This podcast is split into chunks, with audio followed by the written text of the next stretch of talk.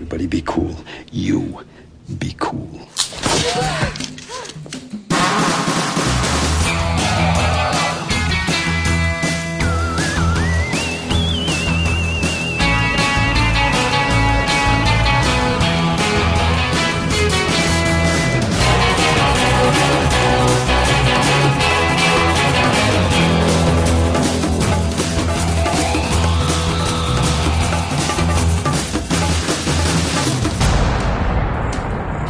David og Dennis. Vi sidder hernede i min mors garage. Vi lige spise pizza, og vi har set en fed film. Hun vil gerne fortælle jer alt om. Hold nu din kæft, Dennis.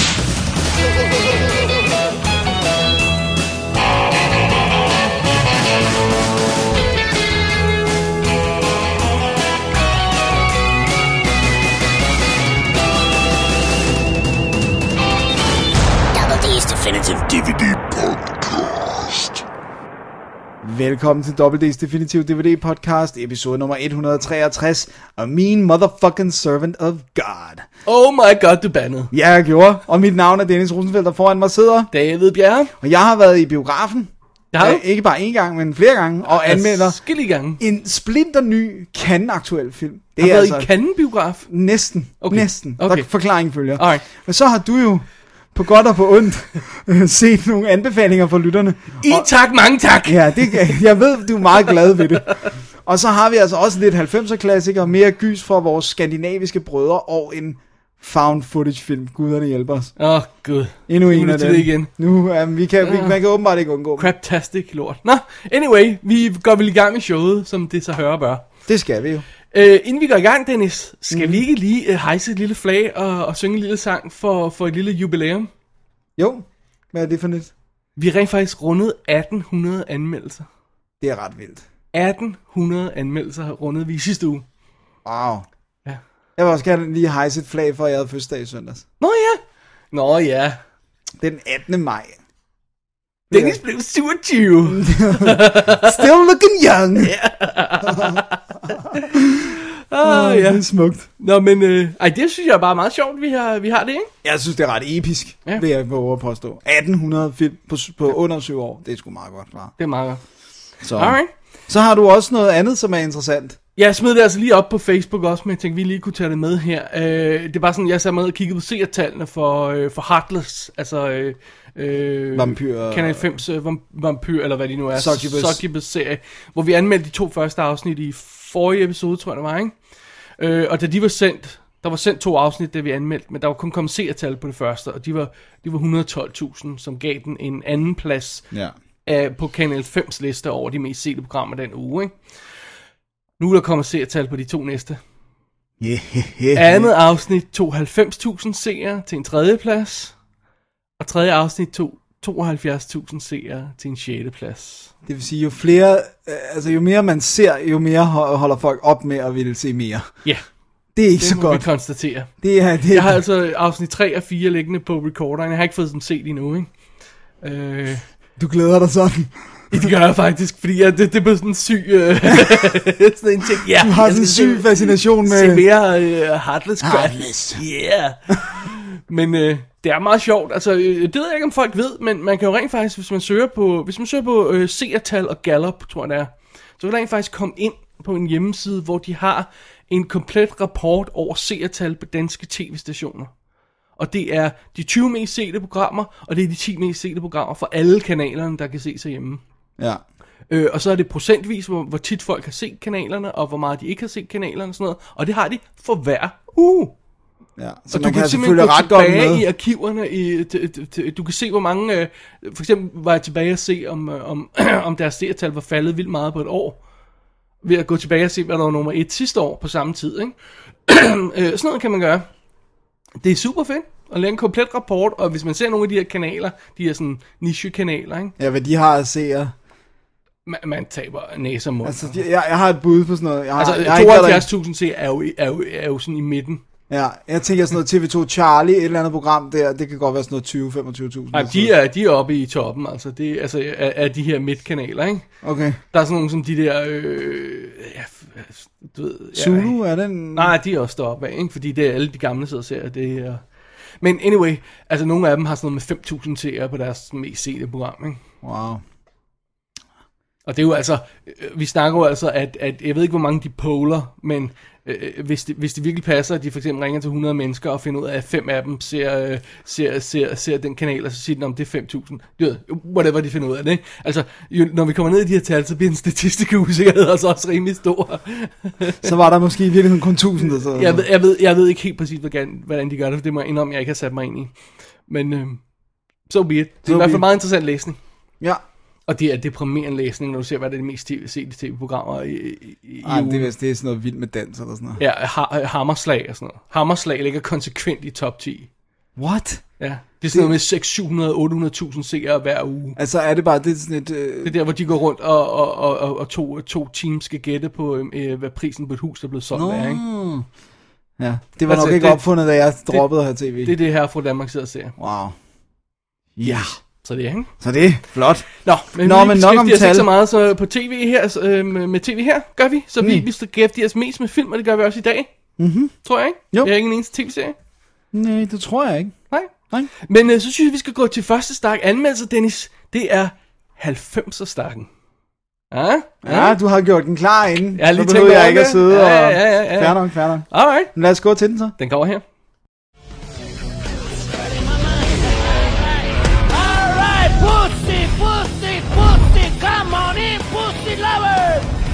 Titty Twister, we're slashing pussy in half.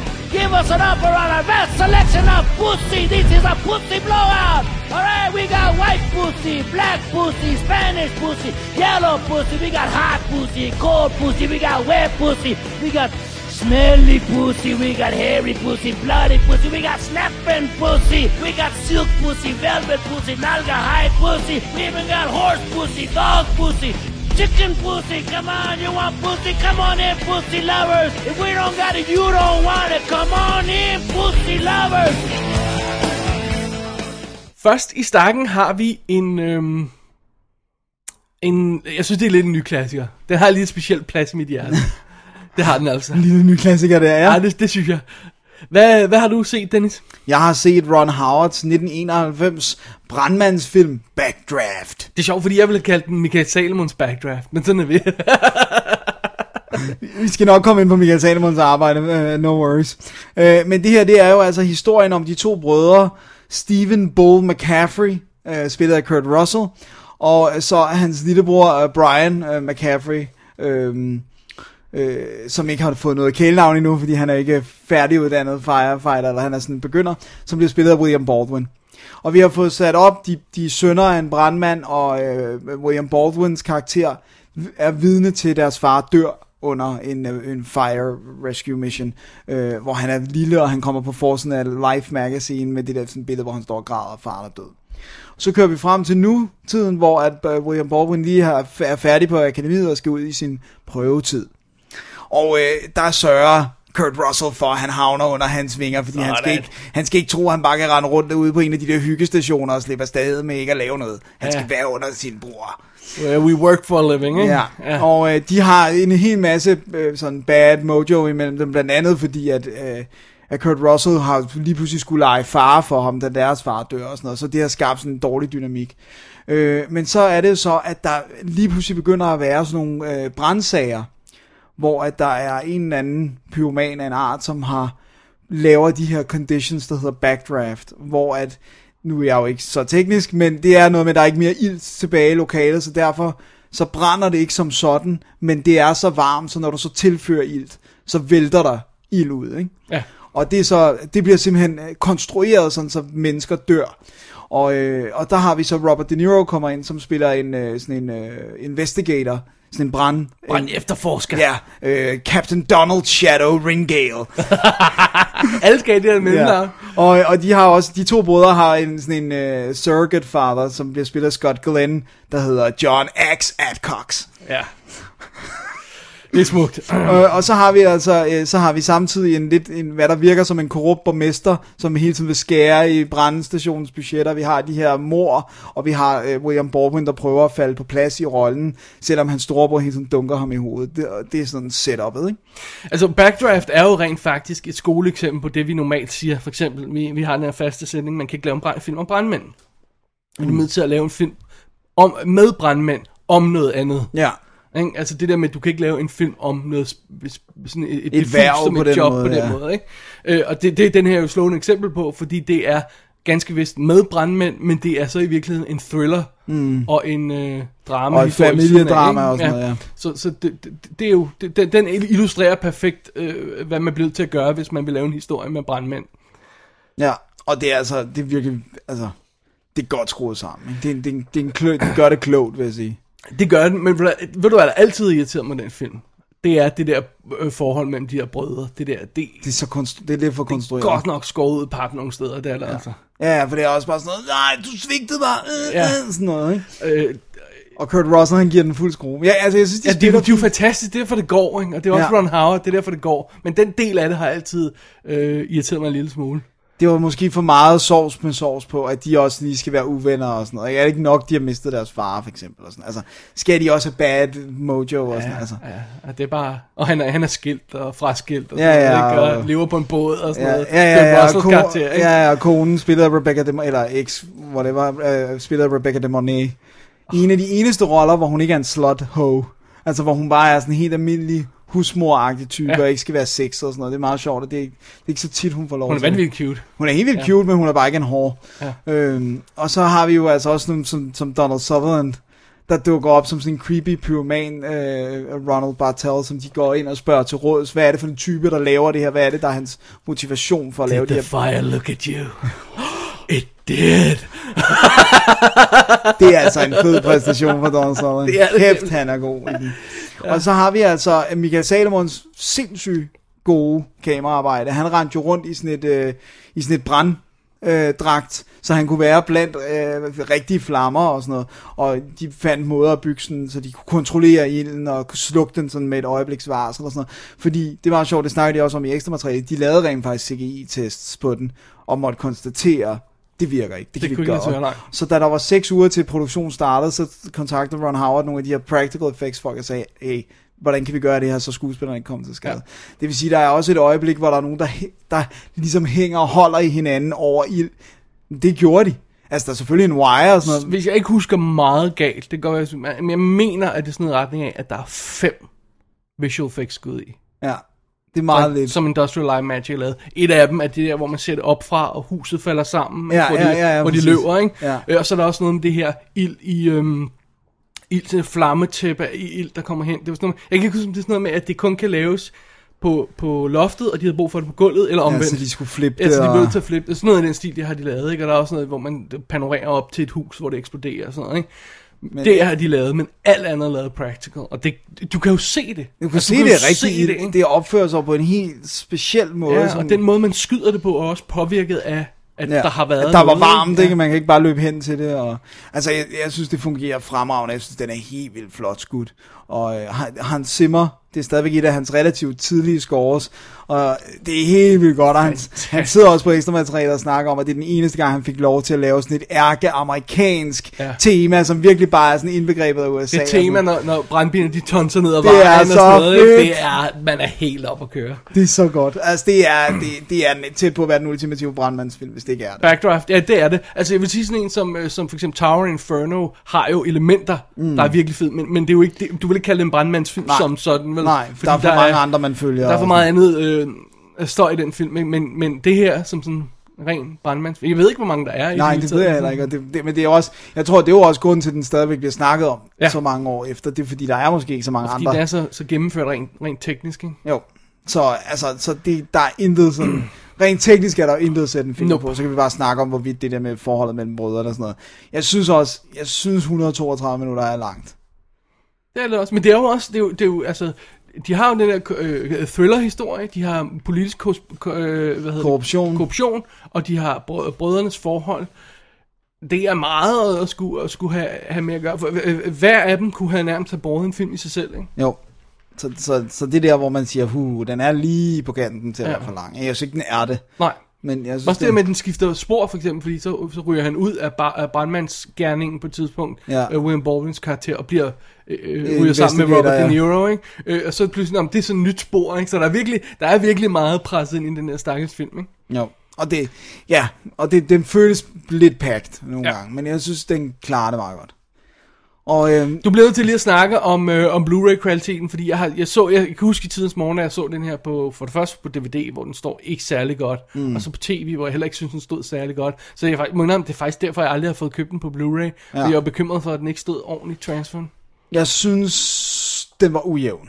Den havde moments, hvor den var rigtig flot. Det var lige det, jeg frygter, ja. Men den havde altså også moments, hvor den bare var sådan, åh, det ser ikke, i hvert fald ikke restaureret ud, det her. Nej, nej, det var Og det, jeg frygtede. Hvor den er sådan lidt, altså den er aldrig soft og sådan noget, det er ikke det, men den er bare nogle gange for grainy. Den er meget grynet, ikke? Det var mere det, jeg synes, og, at, øh, Og jeg- der er jeg også nogle gange, hvor jeg synes, at så, øh, så ligger kontrasterne ikke helt der, hvor jeg tænker, de skal, og...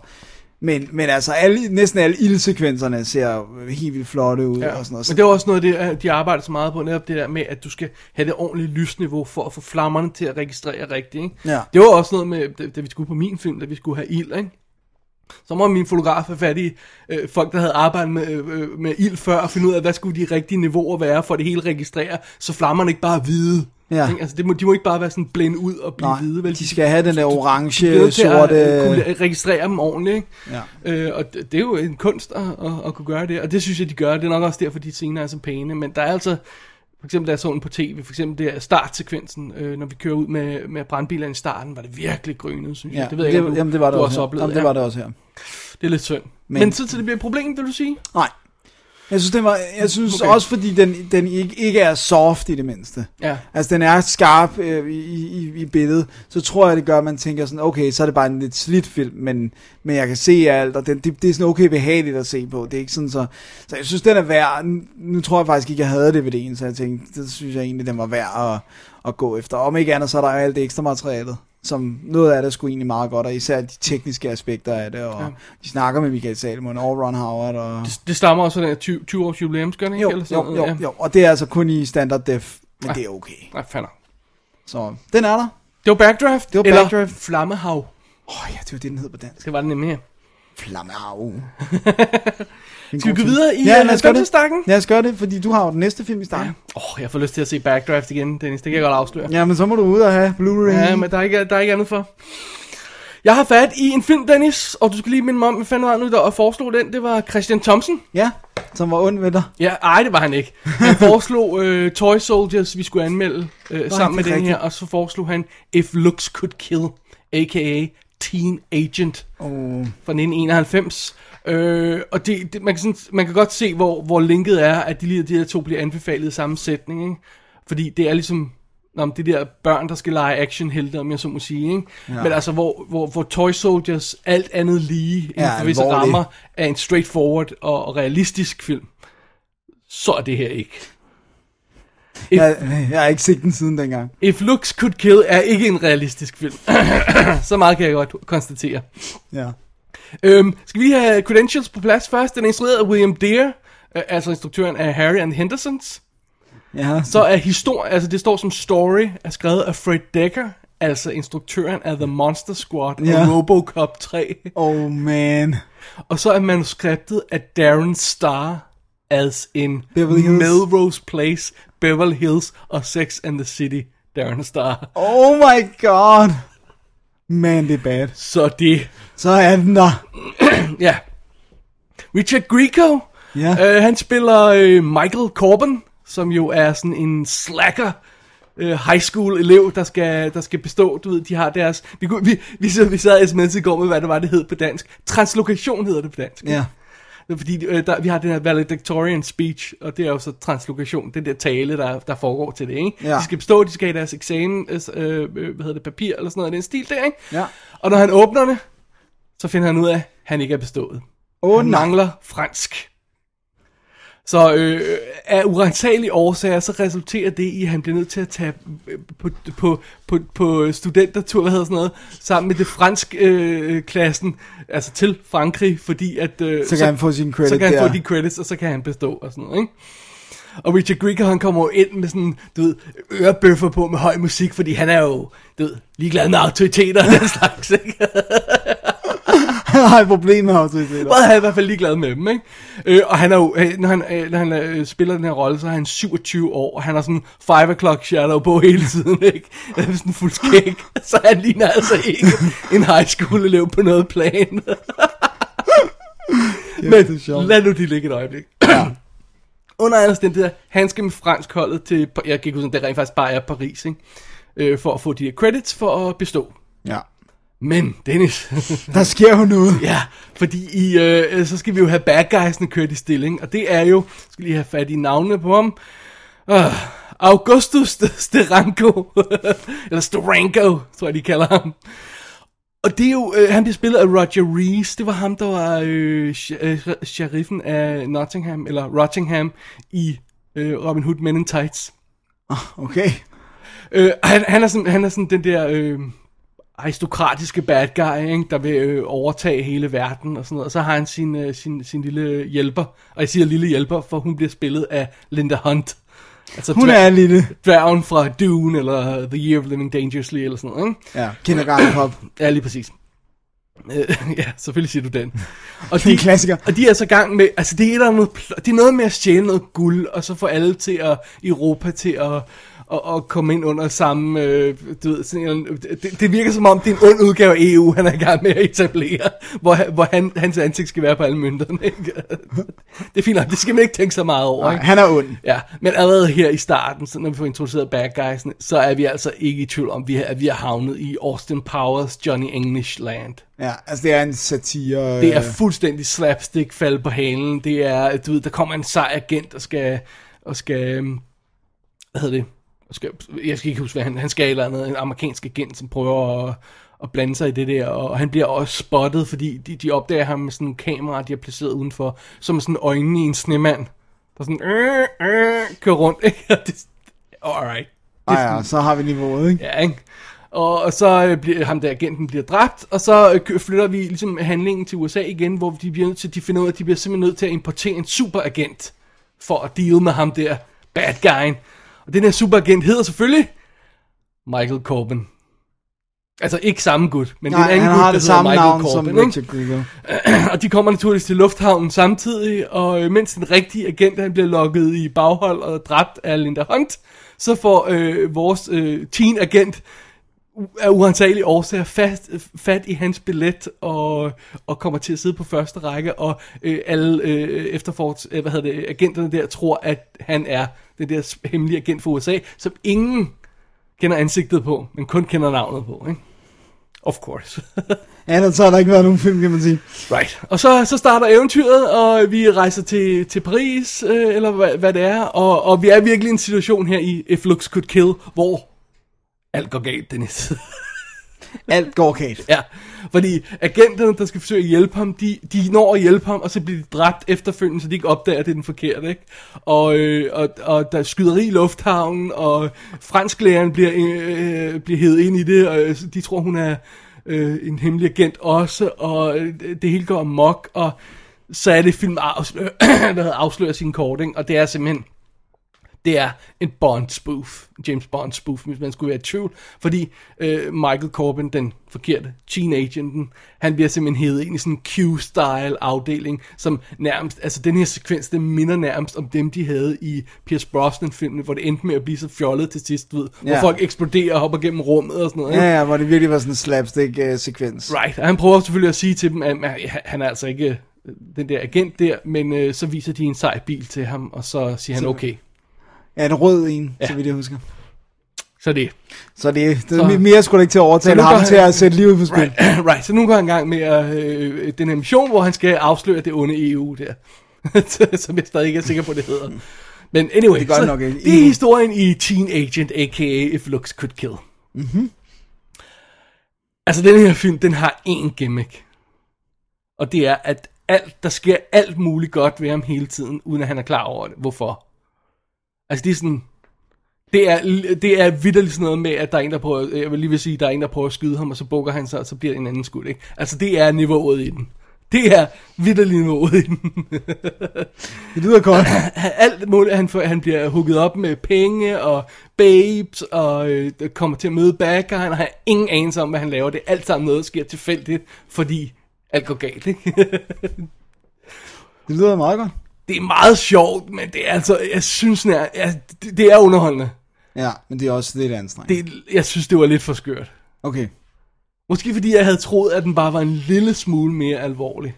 Ah, okay. Så bare en lille smule mere over. Jeg, jeg find, find, altså, det er meget sjovt, fordi selv sådan en film som Austin Powers, jeg ved ikke, om du kan huske det, har faktisk et moment, hvor han stopper op, og har sådan en melankolsk stemning, når det går op for ham, at han, at han er i en anden tid. Ikke? Ja. Han sidder sådan og ser på tv, og ser, hvad der sker på tv, og han de her sko, kan du huske det? Der, Ja, ja, ja. ja øh, øh, hvor man trykker på dem, og så bliver de pumpet op, og så pff, eksploderer de. Altså, han, der er sådan et melankolsk øjeblik, hvor han opdager, at han er ude af sit element. Ja, han er blevet transplanteret. Ja. Og det er en effing Austin Powers film, ikke? Ja. Så man skulle tro, de bare kunne få en lille smule snært af noget, der bare øh, kunne virke ægte her i, i, i uh, It Looks Good. Kill. Men det gør de altså ikke. Okay. De har slet ikke noget af det der. Og det er meget sjovt, fordi... Altså... For det første ligner han ikke et barn. Nej. Vel? Han ligner ikke en teenager. Men det er måske også meget godt, hvis de skal sælge, at de vil tro på, at han er en agent. Right. Og øjeblik, det første, der sker, er, at han rejser ud af landet, så han er heller ikke i high school længere. Så det er simpelthen Bond light.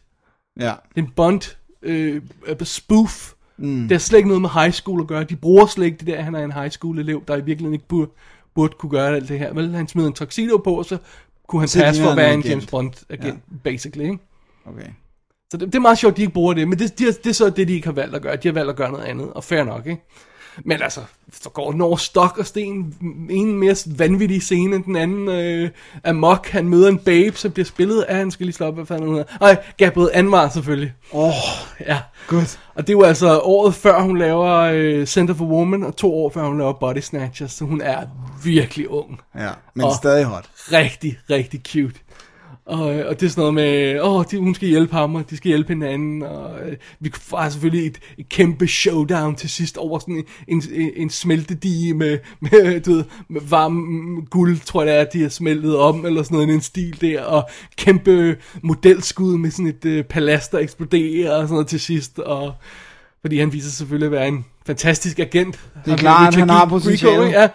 Øh, og, og, og så går den amok i det. Og det er, det er skæg og ballade, men, men det er altså ikke alvorligt, og det er ikke andet end James Bond spoof. Okay, så hvis man ved det, når man går ind til den, så kan det være, at man kan få en lidt, lidt bedre oplevelse, end hvis man har nogle andre forventninger til den, måske. Mm.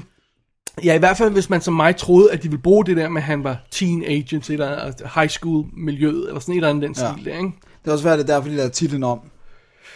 Altså, if look, looks could kill antyder jo ikke lige så meget. Nej, det, det, der det, high er meget mere uh, antyder James Bond-linket, mere end det, det, det antyder øh, high school miljøet. Hvad står der på filmen? Der står i Looks Could Kill. Det okay. er den originale. Det er IMDb-titlen også. Okay, ikke? okay. Øh, og øh, Teenagen er jo en europæisk, hvis nok. Ja. det er den- det, jeg så den som. Ja. Lige præcis. Men hey, good fun. Okay. Skæg og ballade, come on. Og Stakkels Richard Grieco, han har jo ikke haft den mest øh, imponerende karriere her. Har han haft en karriere? Nej. Det er det, jeg tænkte. Jeg Men ved du, jeg kan det- huske? Jeg kan huske, jeg rent faktisk sad og så den tv-serie, han lavede, der hed Marker. Den har jeg aldrig hørt om. Og så var han jo bad guy i The Demolitionist. Den? What? Ja. Det er, den, øh, Det er den, som var det Kurtzman, Robert Kurtzman, der instruerede den. Hvem fanden er der, der spiller hovedrollen? Øh, Eckert, Nic, øh, Nicole, øh, Eckert, Eckert. Nå, den! Åh, oh, hun er også forsvundet. Ja, men hun er... Hun er crazy. logo. Ja. Hvad, Men det ser ud som om, hvad jeg kan se, så ser det ud som om, de rent, fordi han var også med i, Richard Grieco var også med i 21 Jump Street i tidens morgen. Det ser ud som om, han er med i uh, 22 Jump Street filmen. Ah, nice. Så det, Så det glæde kan dig til? lidt re- revival. det er det. Ja. Det var If Looks Could Kill. Tak til Christian Thomsen for anbefalingen. Jeg havde ikke set den før. Så Det har du nu. det har jeg nu. Åh, oh, skal jeg lige det med? Hvis man vil have fat i den, så skal man altså have fat i den på Warner øh, Archive-serien. VOD, øh, men MOD hedder det, sorry. Ja. Øhm, hvor de laver de her DVR-skiver til en, fordi det er den eneste måde, man kan få den på. Så Alright. vidt jeg ved i hvert fald. Ja. Fair nok. Jeg glemte at tjekke, om den var ude i Tyskland. Det er vores nye... Er det nu i Tyskland? Det, det, glemmer, det, det glemmer jeg altid at tjekke. Det kan du gøre senere. Alright, fair nok. Fair nok. Dennis, hvad har du i 90'er style? Jeg har noget helt andet, kan jeg vist godt afsløre. For jeg har, jeg har fat... Det her må være en ny klassiker. Det er en klassiker. Der har vi altså fat i Brian De Palma-filmen Carlitos Way. Carlito, Carlito, Carlito. øh, og det er jo, øh, hvor han er sammen, arbejder sammen med Al Pacino igen. Vi er i, ikke i, altså det er jo ikke den samme type gangsterland, men vi er i hvert fald i noget spansktalende øh, øh, gangsterområde. Og, øh, og så At du, når du siger samme type, så mener du som Scarface. Scarface. Ja. Og Så vi, vi, har, er, vi, er, vi, er, vi er en kindred spirit til Scarface, helt Det klart. synes jeg. Ikke? Det synes jeg. Vi er i 1975. Øh, Carlito Brigante, spillet af Al Pacino, bliver lukket ud af fængslet øh, 25 år før tid på grund af en eller anden teknikalitet med, at der er en, øh, den der Fruit of the, of the Rotten Tree, øh, det der med, at der er nogen, der har lavet en ulovlig aflytning af ham, og derfor så alt det, der er kommet efter det, det er rotten. Okay. Så, så han bliver fri, han kommer ud, og han har altså besluttet sig for at holde fast i, at, være, at han er rehabiliteret. Og han skal ikke ud og lave ballade og sådan noget. Øh, og selvom hans øh, advokat spiller Sean Penn overhovedet ikke tror på ham. Kleinfeld hedder han. Kleinfeld. Kleinfeld, han, han tror jo bare, at det er en joke, og sådan, nej, hvad er det, du virkelig vil, og sådan noget. Han bliver ved med at holde fast i, han, er ved, han vil gerne spare 75.000 sammen, så kan han komme ind i en, en uh, brugtbilsforhandler i det karibiske øhav, og så kan han bare retire der, Ja. og slappe af. Øh, så har vi så, øh, I ain't connected no more. så har vi altså øh, hans øh, tidligere øh, kæreste, Gail, øh, spillet af Penelope Ann Miller, dengang hun var hot. Åh, Hun er rigtig hot. Og øh, hende begynder han selvfølgelig at opsøge igen, og det, det fører til både gode og dårlige ting, kan man sige. Og så har vi altså en hel gruppe mennesker, som alle sammen gerne vil have ham til at lave det, han lavede før i tiden. Vi har blandt andet øh, Benny Blanco from the Bronx, spillet af John Leguizamo, og øh, hvad hedder det nu, og så også Kleinfeld, altså Sean Penn-karakteren, vil også, altså, vil ikke rigtig tro på ham og blive ved med at sige, "Men kan du ikke hjælpe mig med at gøre det her, fordi han er i problemer med en gangsterboss, for han er kun advokat nu for gangster. you ain't a lawyer no more, Dave. You're gangster now. insane mange øh, gode replikker i den film.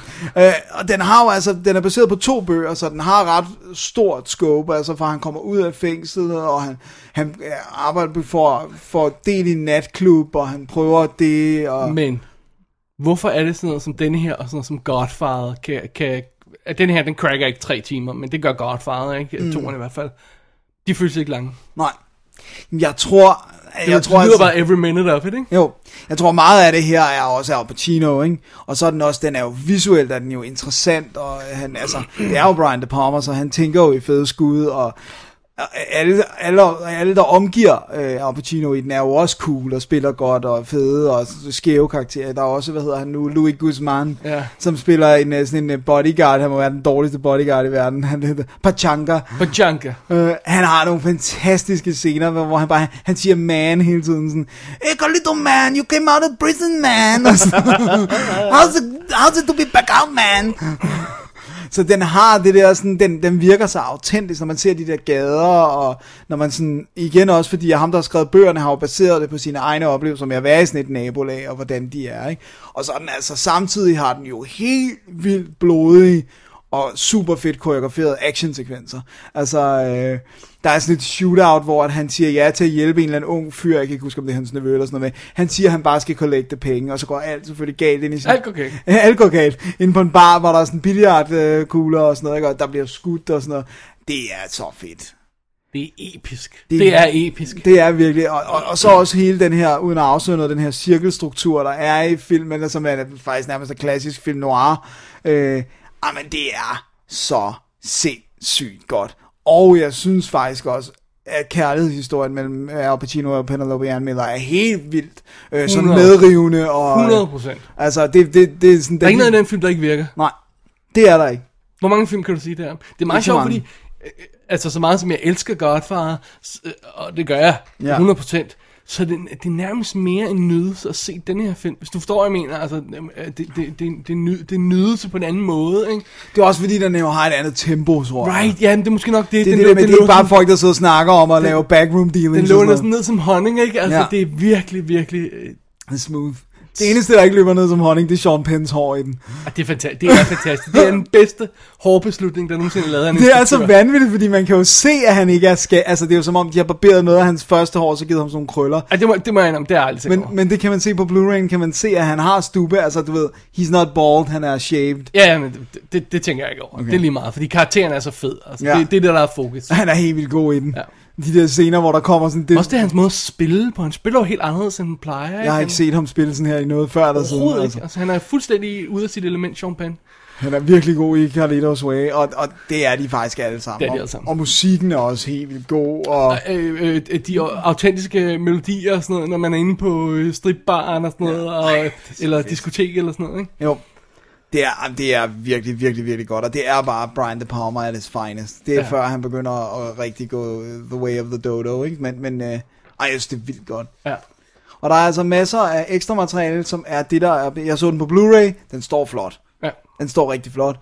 Øh, ekstra materiale er det, der er flyttet over for den der special edition, der kom for måske... Var det fem år siden, eller sådan noget? Ja, whenever. Jeg tror, det var 15 års, øh, så det har været 2008, ja, det passer, ja. 6 år. Men det er flyttet over, det er selvfølgelig standard def, men det er der, og det, det er ret interessant, især fordi Brian De Palma er jo god til at fortælle om, hvorfor han gør, som han gør og sådan noget. Så absolut værd at lige upgrade til, til en Blu-ray der. altid en god chance for at sidde og se uh, Carlitos Way. Jeg, jeg, jeg sad og genså den op til vores uh, Mission Impossible kommentarspor. Og det var også bare, bare nød det i fulde drag. Ikke? Jo. Ja, det gør man. Og den flyver afsted, selvom den spiller 144 minutter. Ja. Det er fantastisk. Fantastisk film. Fantastisk film. Carlito. Carlito Brigante. Det er vildt godt. Så øhm, Ja, var det det? det var det. Det var 90'er-stakken. Alright, jamen øh, så tager vi vel et break. Lad os gøre det. Og øh, så vender vi tilbage med øhm, Den kan du ikke. shh, da, danskerstakken. Dansker biografstakken. That's a stretch. Okay. Pull me out a bottle of that Jack, will you? Yeah. I think I'm gonna get tanked tonight. What's the matter?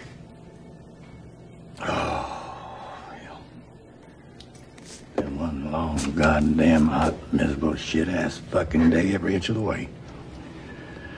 First off, Nadine over Blue Chip got sort of sick, so she got that goddamn mongoloid boy who's working the grill.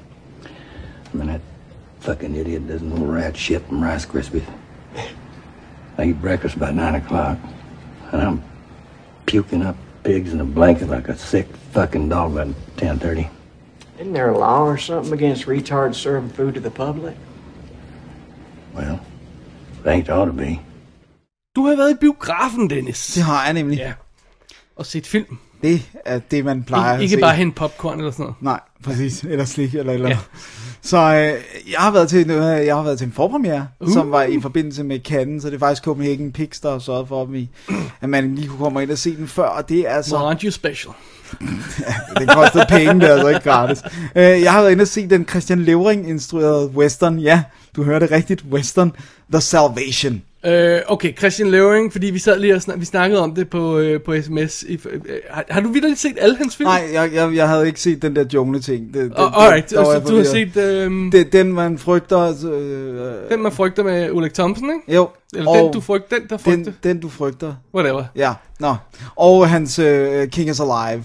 Ja, som er hans dogmefilm. Ja, som jeg så er den bedste dogmefilm. At Hvor den er den eneste, er original god, bunch. ikke? ja. Altså, Nå, jeg har ikke fået set den endnu. Og så, øh, og så nu- har jeg så også set den her. Og The den, Salvation, så det er The hans Salvation. fjerde spillefilm. Ja. Hvor, hvor har han fået alt det street cred fra? Fordi det, der, det er sgu da ikke på at... ja, det må være den der junglefilm, som jo er skudt i udlandet også, og med amerikanske skuespillere. Og King is Alive var jo også med amerikanske Ja, skuespillere. men det var den første, han lavede. Ja, det er helt vildt. Nå, jeg har ikke styr på Måske er det bare, fordi han kan finde ud af at instruere. Well, there you go. That helps. Og den er jo så, altså... Um, den er jo skudt i uh, Johannesburg, Sydafrika. Det meste af det, som så, altså, som man sagtens skal få til at ligne en amerikansk øh, øh, western-tid ting. Der er varmt og sand og sådan noget, så det kører. Øh, ja, var var det ikke også det, de gjorde med øh, Extra, Extraordinary Gentleman? Jo, det tror jeg også. Skød den andet sted og fik det til at ligne. Nej, eller det fik de til at ligne Afrika. Ja, whatever. præcis. Ja. Men øh, i hvert fald så er det ganske simpelt historien om, øh, vi er i, jeg tror vi er i år 1800 og nogle 70 eller sådan noget. Øh, Ja, 1871 tror jeg nok. Ja. Øh, og øh, Mads Mikkelsen spiller øh, Jon, eller John, som de jo så kalder ham, som er taget i forvejen til USA. Øh, han har været soldat. Det bliver rimelig kraftigt antydet, at det er 1864-krigen, han har været i, i kamp i, sammen med sin bror. Øh, øh, skal lige se, hvad det er. Han Thorleif? Peter, Nå. spillet af Michael Persbrandt, som jo så skal spille dansk. Så han prøver virkelig sådan forsigtigt at snakke dansk uden svensk accent, det er sådan lidt tjek, ikke? Øhm, og han, hans kone og, og lille søn, som han aldrig har set, de har ventet i syv år på, at han vil have penge nok og huset klar og sådan noget, og nu er de så på vej over. Og øhm, de kommer over, og de skal ud med en diligence og sådan noget, og øh, så, kommer der, så sidder der to relativt ubehagelige typer over for dem i diligencen, og Jeg ved ikke, jeg kan næsten ikke gøre det uden at spoile lidt. Øh, fordi ellers så ved Du man har ikke fortalt, hvad den handler om Nej, nej, det, er det, så, men jamen, det, det er bare sådan, fordi man, jeg er nødt til at sige, at hans kone og søn bliver nakket af de her. Han bliver kastet af diligencen, kone og søn bliver nakket. Han opsøger dem, øh, får, får øh, også kål på dem. Problemet er, at den ene af dem er bror til Jeffrey Dean Morgan, som spiller Delarue, som er sådan en nærmest gangsteragtig øh, mand, der går rundt og opkræver øh, hvad nu, som beskyttelsespenge for de her små byer. Right. Og han er, han, vi fornemmer, at han er fuldstændig ruthless. Og han vil gerne overtage sin brors kone allerede. Øh, Madeline, som bliver spillet af Eva Green, som er stum, fordi hun er en indianer pige, der har fået skåret sin tunge ud og har sådan et stort ar på læberne. Øhm, og så kommer der selvfølgelig, arbejder det så op til en konfrontation mellem øh, Mads Mikkelsen, Michael Persbrandt og så Jeffrey Dean Morgan og hele hans crew, som også kæmper om den her lille bitte by med at få nærmest tvunget alle, tvunget alle indbyggerne ud, ja. fordi der er et eller andet ved den by der. Øhm, og det er sådan setupet. Øj, Det er sådan rimelig, det er en vigilante, eller sådan good guy versus bad guy, ja, hævn- hævn, hævn over familien. Præcis. fint nok. The Salvation. The Salvation, jeg var ganske grueligt positivt overrasket, vil jeg sige. Altså, der, der er lige det der med, når de snakker dansk i starten, så sådan, oh, dansk dialog, ikke? det dur bare ikke. Nej. Men så begynder de ret hurtigt at snakke engelsk, og så er det næsten engelsk derfra, for der, så er der altid amerikanske karakterer med. Øhm, Der er mange, der har brokket sig over Mikkelsens øh, engelske accent i Hannibal. det er meget bedre her. Okay. Jeg ved ikke, hvad der er sket, eller ikke andet, end at den må være skudt senere end den første sæson af Hannibal, eller sådan noget, for det er ikke lige så slemt. Man Han, forstår han mumler ikke lige så meget. Nej, og jeg synes faktisk også, det, den, altså, det må være Mads Mikkelsens bedste film, det her. Jeg, jeg kan ikke se, hvad der skulle være bedre end det her. Sådan lige Casino umiddelbart. Royale? Ja, men det, men det her, der er han i hovedrollen. Jeg tænker på sådan? Mads, Mads Mikkelsen hovedrolle, så der kan jeg ikke lige forestille mig noget bedre end det her. Men han har jo lavet danske film. Så. Det, jo- ja, så det giver sig selv. øh, hvad hedder det nu? Ej, det der er fedt ved den, det er, at den, den har det der traditionelle, sådan western good versus evil og alt det her, men den er ret opfindsom skudt. Og det er jo altså en dansk fotograf, så det man må konkludere, det er, danske fotografer kan godt finde ud af at lave billeder. Det er bare danske instruktører, der ikke kan bede om at få lavet de her billeder, og derfor ligner dansk film lort, ikke? Ja, så er der ingen penge til at lave. Nej, det er også det. Er også det. Øh, hvem er det, der har skudt den? Kan du huske det? Jens Schlosser. Nå. Men, du ved, God gang, Jens. Ja, god gammel Jens. Og så er det altså Kasper Winding, der har lavet musikken, som er helt vildt fed westernagtig med sådan noget jingly jangly guitar og sådan noget. Altså, det er helt, det er, altså det er virkelig gennemført. De Den har, bare, har- de, har bare, de har bare prøvet at lave en western. Ja. De har bare lavet altså en De har- uh, fuldblods amerikansk western, bare lavet uh, danske folk. Og lykkedes med det, vil jeg sige. Hvad? Og altså, blodig, der er headshots, der er executions, der er Men- men, torture, der er... Skal den ikke være kunstfilm og have hovedet op i måsen, når det er sådan en dogmeinstruktør? Altså, hvad? Men det, men det synes jeg jo, jeg synes jo ikke engang, at hans dogmefilm var en kunstfilm. Det synes jeg også bare var en god historie. Og, og jeg synes også, at den du frygter var en skidegod historie. Det var jo sådan thriller-agtigt. Sådan noget. Jeg synes faktisk, han... Jeg må sgu sige, jeg kan virkelig godt lide, hvad Så, Christian altså, Løven han, er. han har bare lavet en underholdningsfilm, Ja. der, der virker? Ja. What are you talking about? Det giver jo ingen mening. Dennis, du giver ingen mening. ja, det, jeg må være blevet vanvittig. Ej, jeg synes virkelig, at det... Øh, jeg synes virkelig, det var en god, øh, det var en god western. Huh. Og, og slet ikke sådan noget med, at den ikke føltes ægte, eller det var sådan en fake wannabe western, eller sådan noget. Den var... Det var sgu top notch, altså. Næste gang, så skal du se den der, øh, hvad hedder det, øh, Dirk Passer Western, eller hvad fanden det var for noget. Nå ja, Den- præger en skrappe dreng. den, den har jeg altså set, der var lille, det behøver jeg ikke at gense. Åh, oh, jo, det bliver nødt til. Så, øh, ej, så jeg vil sige, øh, den synes jeg er snilt, man kan gå ind og se. Øh, den er, nu, kørt, nu kører den jo Cannes øh, cir- Circuit og har fået ret god modtagelse der Ja. også. Så men den får almindelig dansk premiere. Øh, jeg kan ikke lige huske, hvornår, men det er lige op over. Så øh, Nå, det, er, det er sådan lige... ja, jeg tror, den, jeg mener, det er den 5. juni, hvis jeg ikke husker helt. Ja, det tror jeg nok, det er, det er en torsdag, ja. 5. juni Okay, øh, skulle den være der. det tager vi dit ord for. Ja, hvis det er forkert, så er det bare ærgerligt. Too bad, så sagde. Så det var The Salvation. The Salvation af Christian Levering. Weirdo. det tror jeg ikke på mig. Weirdo. Jeg, jeg, Jo, jo, jeg tror, jeg på dig, men det er bare, det er bare mær- mærkeligt. Nå, men øh, Dennis, vi fortsætter det danske. Fordi jeg har jo fået en gave. Af en eller anden grund var det mig, der skulle have den. Af Søren Beckmann. det. Ja, I jo, det- fordi jeg har lidt. I det, at jeg har fået filmen Alle for En.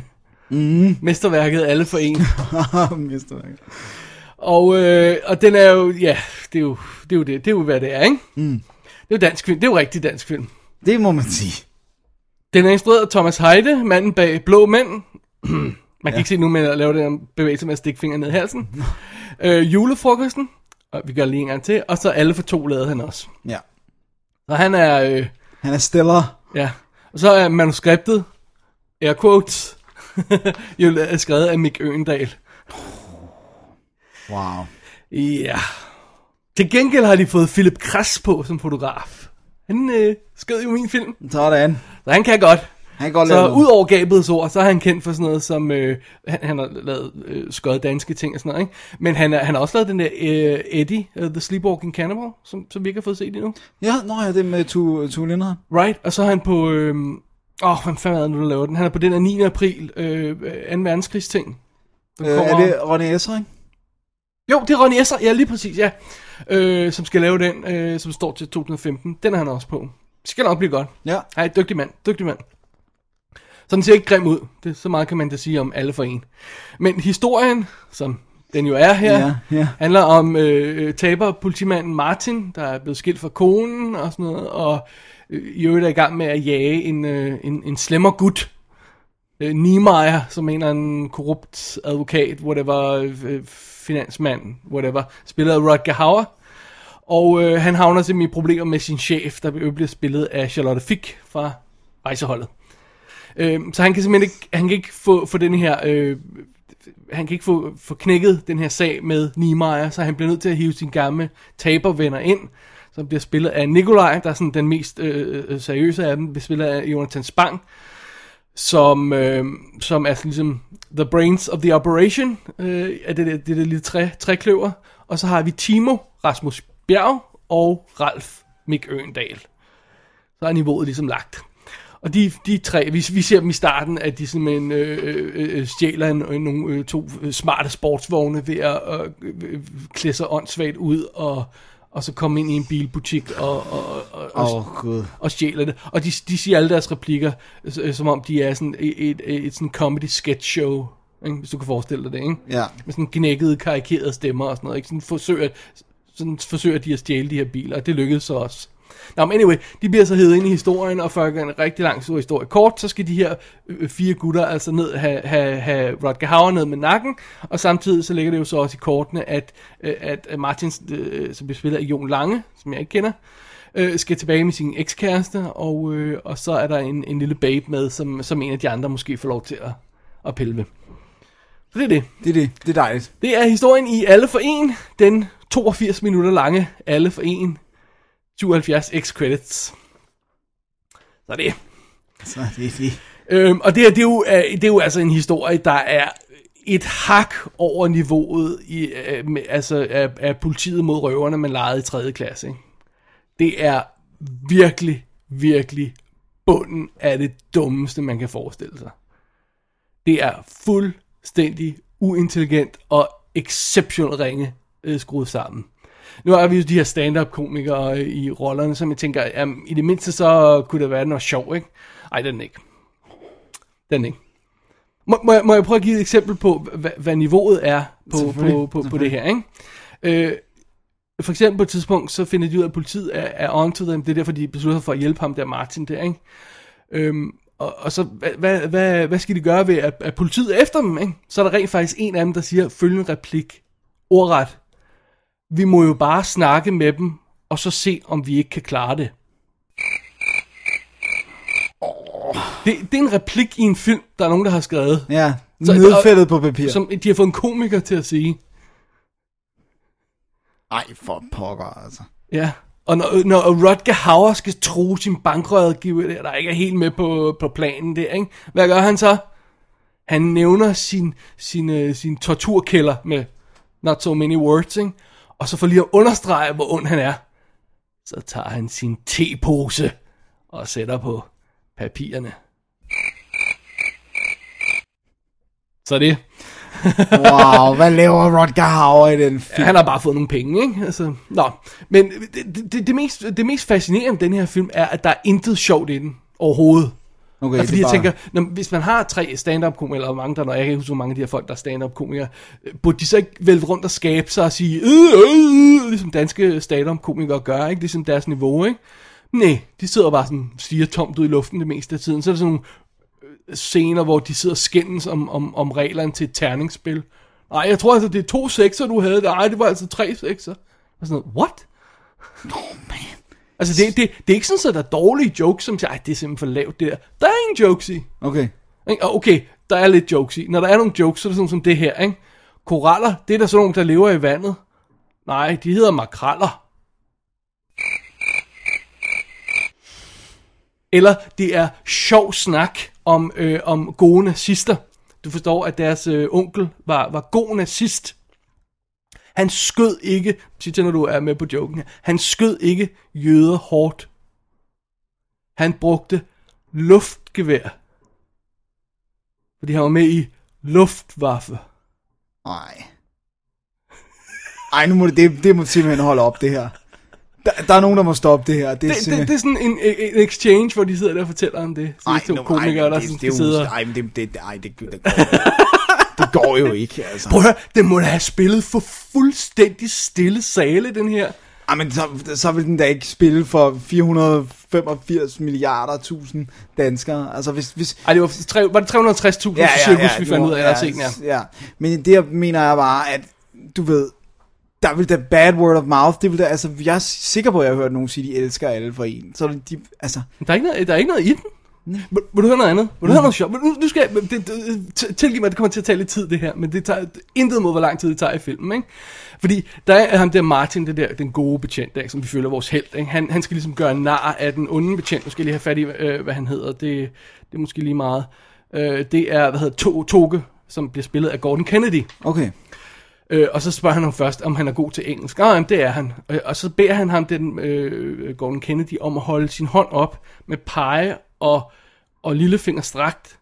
Og så tager vores Martin der et stykke papir og folder det, sådan så det sidder fra den ene finger til den anden.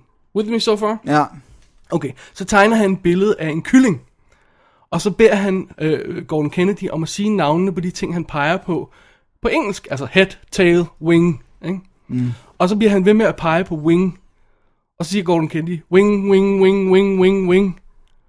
Og så tager øh, vores good guy Martin der papiret, det der sammenkrøllet papir fra fingrene, og lader som om det er telefonrør, der har ringet, wing, wing, wing, ikke? Og så siger han, hallo, når er det Gallup? Når I vil gerne snakke med den dummeste i huset? Og det er til dig. Seriously, det tager dem 5 minutter at sætte det der fuldstændig intetsigende joke op. Oh my god. Hvorfor sidder de ikke bare og har en samtale, og så siger han, og så lader han som om telefonen ringer og siger, hallo, ja, det er Gallup, det vil gerne snakke med dig, du er dummeste i huset. Bare, bare, ikke? Bare, der er ja, virkelig to sekunder Ej, videre. det er med dumt, det der. Og det er helt vildt omstændigt. Han folder papiret, sætter på hånden og tegner tegninger og, og spørger, om han er god til engelsk og alt det her setup. Og det er det eneste, de bruger det til. Og det, det, det, Ej, det er jo helt, det er jo helt skudt afsted. Ja. Ej, men det er jo, ej, men det er jo en skandale. Og så er det også det der med, problemet er jo, at øh, øh, hvad er, hvad er realisme, realismeniveauet i sådan en film her som denne her, ikke? Fordi den er, altså, det, det er jo ikke en wacky komedie på samme måde, som for eksempel høj pistolføring er. Mm. Vel? Når du sidder og ser høj pistolføring, vil du aldrig tænke, ej, bror, ham der Drebin, han er altså for talentløs til at være politimand. Det, det er ikke realistisk, Ja, det der, vel? nej, nej, Og det vil du ikke sige, vel? Eller Austin Powers, han vil godt aldrig blive agent, fordi prøv lige at se, hvor tåbelig han er, ikke? Det vil du aldrig sige, Nej, vel? nej, nej, fordi ikke tonen er etableret på den måde. Exactly. Så problemet med alle for en er, at den er for realistisk. Så du sidder hele tiden og tænker, nej, men sådan vil rigtige folk jo ikke opføre sig. Ja, fordi de, de gør ikke Fordi noget... de ikke er havnet i det comedy-univers, der, der giver en øh, øh, øh, frie hænder til at gøre, hvad man har lyst til, ikke? og, og, mm. og, og falde på halen og sådan noget. Ikke? Udover at de så ikke gør noget alligevel. Ikke? Og det er meget sjovt, fordi de har simpelthen, de har helt åbenlyst gjort plads til karakterudvikling. Så jeg spekulerer på, om de bare klippede det ud. Altså helt åbenbart skal gøre plads til ham der Martin, han skal genforenes med ekskæresten, og det er legnet op, og det er så Jonathan Spang, der skal, der skal, der skal havne sammen med hende. De har sådan en babe med, en norsk babe med, som er, som er vildt cute. Det der gjorde plads til, og der, der er også scener, der sådan dækker det, men de har slet, slet ikke tid til at udvikle. Ikke overraskende, fordi den spiller øh, 77 minutter. Nej, nej, de er meget mere fokuseret på at komme til den scene, hvor, hvor, øh, hvor de her to øh, stand-up og Mikke Øgendal og ham den anden der, de, de, skal, de skal snige sig ind til festen, ved, øh, til, til et fest, og ham der Nima er ved at være moderne dansere. Ikke? Og så, og så skal de stå i sådan et skyggespil, og så skal Ej. Rasmus Bjerg stå med sin fede mave og lade som om han er moderne danser og lave sådan en pantomime, og, og så er det meningen, vi skal sidde og grine det, ikke? Det, Ej, det må holde det er op. deres Det må fokus. simpelthen holde op. Det, det må stoppe. Det er, det er exceptionelt ringe her i alle en. Det, det, lyder, det lyder som om, det er lige så ringe som blå mænd. Det skal jeg ikke kunne sige i det, at jeg ikke har set den, men Nej, jeg kan bare men konstatere, umiddelbart lyder det sådan. at, at, prøv at høre, de har ingen jokes i den her film. De er stand-up-komikere, der sidder og kigger på hinanden, uden at sige noget, altså. Mm. Hvad fanden foregår der? Det virker ikke gennemtænkt.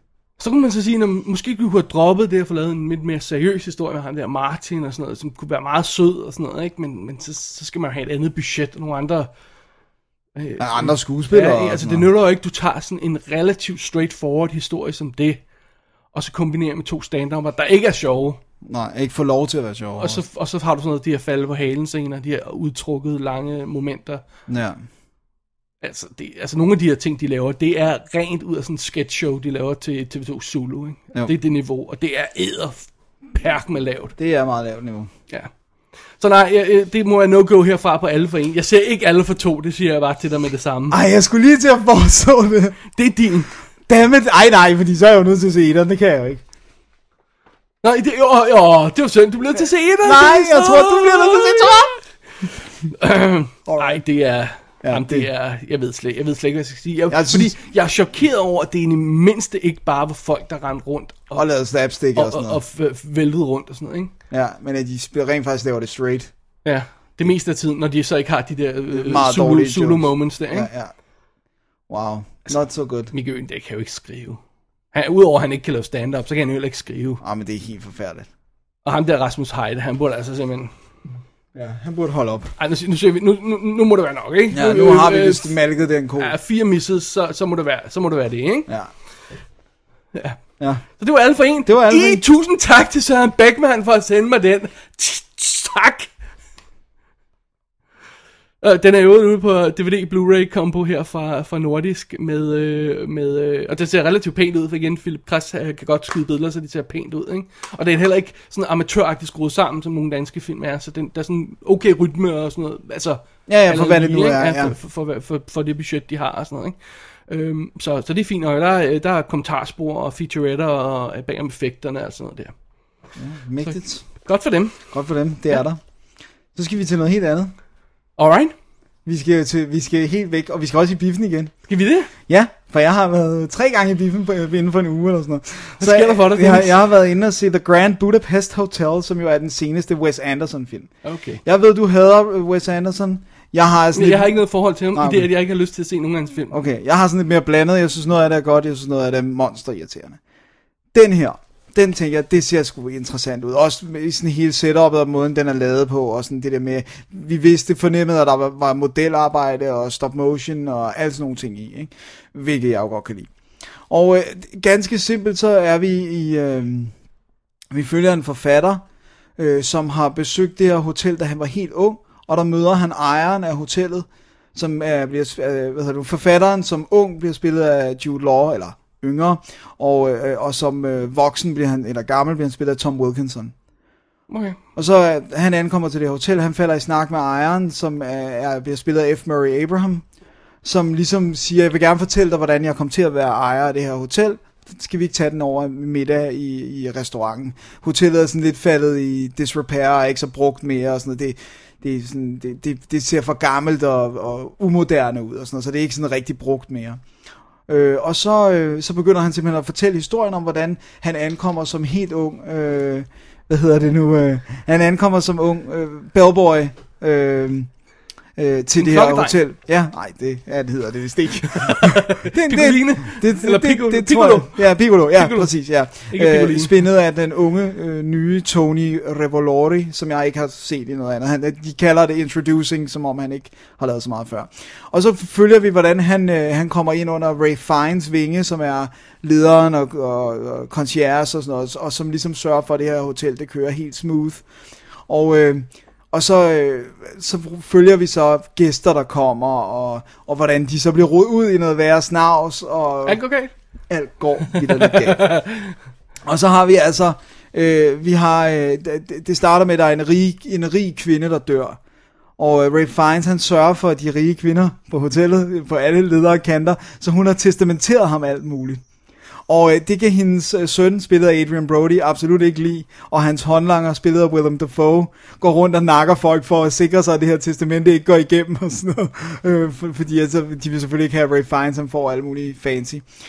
Og, øh, og så har vi så ellers bare den her sådan, forviklingshistorie og, og det her øh, venskab, der udvikler sig, øh, eller måske mere far-søn forhold, der udvikler sig mellem Ray Fiennes og ham her, Tony Revolori, og så bare en stjerneparade af skuespillere. Fordi udover dem, jeg har nævnt, så har vi øh, Edward Norton, som er en soldat, fordi det er op til en krig, så der er sådan en konflikt øh, der, og de, de får svære og svære ved at rejse med toget frem og tilbage ud af landet og sådan noget. Og så har vi... Er det ikke 2. verdenskrig? Eller det er måske... Nej, det er Nej, ikke jeg- første. Jeg tror, det er første. Okay. Jeg tror, mener det første, de har også nogle, øh, sådan nogle hen, hentydninger til SS-symbolet, men som bare ser lidt anderledes ud. Så de, samtidig så prøver de at få det til at se lidt ud som om, at det ikke Okay. okay. rigtig er noget tids. Okay, det er tidsløst, udefinerbart, whatever. Præcis. Så har vi Mathieu Amalric, som vi snakkede om i sidste uge, der var med i Venus in Fur. Han spiller en, der ligesom har været vidne til øh, noget i den her familie, Adrian Brody-familien, og, og som prøver at gemme sig og sådan noget. Så har vi Shashi øh, Ronan, som spiller øh, en øh, sød ung pige, der arbejder i sådan en kagebutik, som bliver interesseret i den unge øh, hvad hedder det nu, lobbydreng. Og øh, så har vi Jeff Goldblum, der spiller advokaten, der skal eksekutere det her øh, øh, testamente. Øh, og så har vi, øh, nu har vi Keitel, som en fange i det her fængsel, hvor, det, hvor de havner på et tidspunkt. Og så ellers så er der sådan nogle, altså sådan, du ved, jeg ved godt, at Tilda Swinton er på plakaten, hun har en scene. Øh, Owen Wilson Nogle cameos, har, har ja. en scene, Bill Murray har to scener og sådan noget. Men, nu kommer det. Det, der er det fantastiske ved den her, det er, jeg har ikke set en film, der har den stemning før, som den her har. Det, der er et eller andet helt, helt, helt unikt ved den her det er sådan magiske Det lyder stemning. sørme dejligt og finurligt. Øh, og så er modelarbejdet er mindblowing. Det er simpelthen så fedt, fordi det er alt fra, når de skal ud og, de skal ud og rejse på sådan en, øh, ligesom ikke en skilift, men du ved, hvad hedder sådan en, hvor man bliver kommer op ad bjergsiden, Ja. ja. så er det modeller også. Ja. Ja. Og øh, hotellet fra forskellige vinkler er modeller, og, altså, og så er der stop motion sekvenser også. Altså, hæftigt godt teknisk skruet sammen. Det må være det flotteste, han har lavet. Der er så fede farver også inde i hotellet, og, og fede, sådan, der er jo actionsekvenser, og med Willem Dafoe, der løber rundt for at slå folk ihjel, og han har sådan en motorcykel, og altså, man, det er altså top 10 materiale, uh, Grand Budapest Hotel. Jeg synes virkelig, det var godt. Altså. Og jeg synes, alle spillede godt. Jeg synes, dialogen var pisse fed. Uh, øh, det gav også mening, da der stod til sidst, at den var inspireret af Stefan Zweigs forfatterskab, som er en, var en pissefed forfatter, som gik selvmord i 42 sammen med sin kone, fordi de ikke troede på, at verden kunne blive god igen efter Hitler. Uh, men, Du har ventet tre år. Ja, præcis. Øhm, men så der, det kan man også godt fornemme, at der, det er lidt noget, jeg synes, den er noget andet end Wes Andersons sædvanlige film, faktisk. Øh, Men det er da også umiskendelig ham, ikke? Jo, det, altså det er den jo i kraft af det der med, at mange karakterer, og de ryger ind og ud af historien og, og alt sådan noget, men, men jeg synes, ja, på en eller anden måde synes jeg, der er mere gods i den her historie. Jeg ved ikke, altså, jeg synes noget af det hans er virkelig irriterende. Har du set, uh, du har set uh, alle hans... Nej, jeg har ikke set Moonrise Kingdom, men jeg synes ikke Life Aquatic var særlig fed, altså for at sige det mildt. Tenenbaums... Uh, Royal Tenenbaums kunne jeg godt lide. Øhm, øh, jeg synes ikke, hvad hedder det, Rushmore, hans Ja. første hedder, den synes jeg var, var, var åndssvag. Og, altså, så jeg har sådan et meget blandet forhold til ham, ikke? Øh, Fantastic Mr. Fox har jeg slet ikke givet at se. Øhm, Den er den eneste, jeg har set, tror jeg. men, øh, men jeg synes altså, det her, det var noget, altså, det var noget helt andet. Jeg, jeg kan ikke vente med at se den igen. Jeg synes, den var simpelthen så fantastisk og magisk. Wow, Og, øh, Og finurlig og dejlig. Og, og, ja, og så et vildt godt score af Alexandre Desplat. Ham kan vi jo godt lide. så Han vil kan, jeg lave efterhånden 10 score som, øh, om ugen. jeg fatter ikke, hvordan han kan, han kan være så produktiv. Men jeg, jeg synes faktisk, nu ved jeg ikke, den går jo nok ikke så meget længere. Vi, vi var, jeg var inde i en ret lille sal og se den i Gran, men ja, hvis man kan nå det, synes jeg altså, den er virkelig værd at tjekke ud på det lærred. Det store hotel i Budapest. Ja, Grand Budapest Hotel. Alright, Alright. Good for you. Ja, tak. Jamen, øh, Det var det. Er det break? Det er break. Okay. Så øh, Skal kommer vi vi, til lige tilbage. gyserstarten? Uh, den var dejlig nem. Ja, det var nemt. Go to the border, check things out. I'm gonna call Carlos, trying to arrange some sort of a rendezvous. I don't know what yet. Could you see if you could arrange a better deal than 30%? It's their standard deal. They're not gonna change that for us. Did you even try to negotiate with them? Richie, these guys are not spick firecracker salesmen from Tijuana. They don't even know the meaning of the word barter. You want to stay in El Rey, you give them 30% of your loot. It's scripture. So it is written, so shall it be done. Yeah, I know. Listen, hey, you want sanctuary, you gotta pay the price. The price is 30%. All I'm saying, man. This conversation's over. Okay? Så er vi tilbage, og den første film i stakken, den har du set, og det er altså en gyser, der hedder Mørke Sjæler. Sjæller. Med E. Med E. Øh, eller hvis man går til USA, så hedder den Dark Souls. Øh, eller hvis man går- til England eller Tyskland, hedder den Zombie Driller Killer. What? Nej. Jo. Nej, det er Jo. noget, du finder på. Nej. Det, er det er dig, der var inde og ændre det på IMDb. Øh, nej, det er det ikke. Den er instrueret af to folk, jeg ikke kender. César Ducasse og Matthew Petru something. Okay. Som, Som som ikke lyder særlig svensk eller norsk eller. Klippet den der franske Dark Shadow, uh, Dead Shadows film, den der monster ting, og så har de ellers ikke rigtig lavet så meget. What? This I is bizarre. Nå, men mørke sjæller. øh, vi- vi starter med en ung pige, øh, Johanna, der, øh, der er ude at løbe på, på løbetur i skoven. Du, du, du, du. Det er altså meget fint. Og øh, så pludselig øh, fra bag et træ, så springer der en gut i orange dragt og sådan en, en øh, hvad hedder maske, man har på, hvis man er syg. Hvad hedder sådan en, eller sådan, hvis du laver der noget, altså ikke sådan en, Men sådan en malermaske. ma- ja, sådan en malermaske, altså sådan, bare sådan en papmaske ting der, ikke? Ja. Han har på, han, han orange dragt, øh, maske på, og så har han en boremaskine i hånden. Og så kaster han hende ned på jorden og borer i hendes hoved. Som man jo gør. Ja. Og ganske kort tid efter, så, øh, så finder politiet hendes lig. Hun bliver smidt i en ligepose og øh, kørt på hospitalet.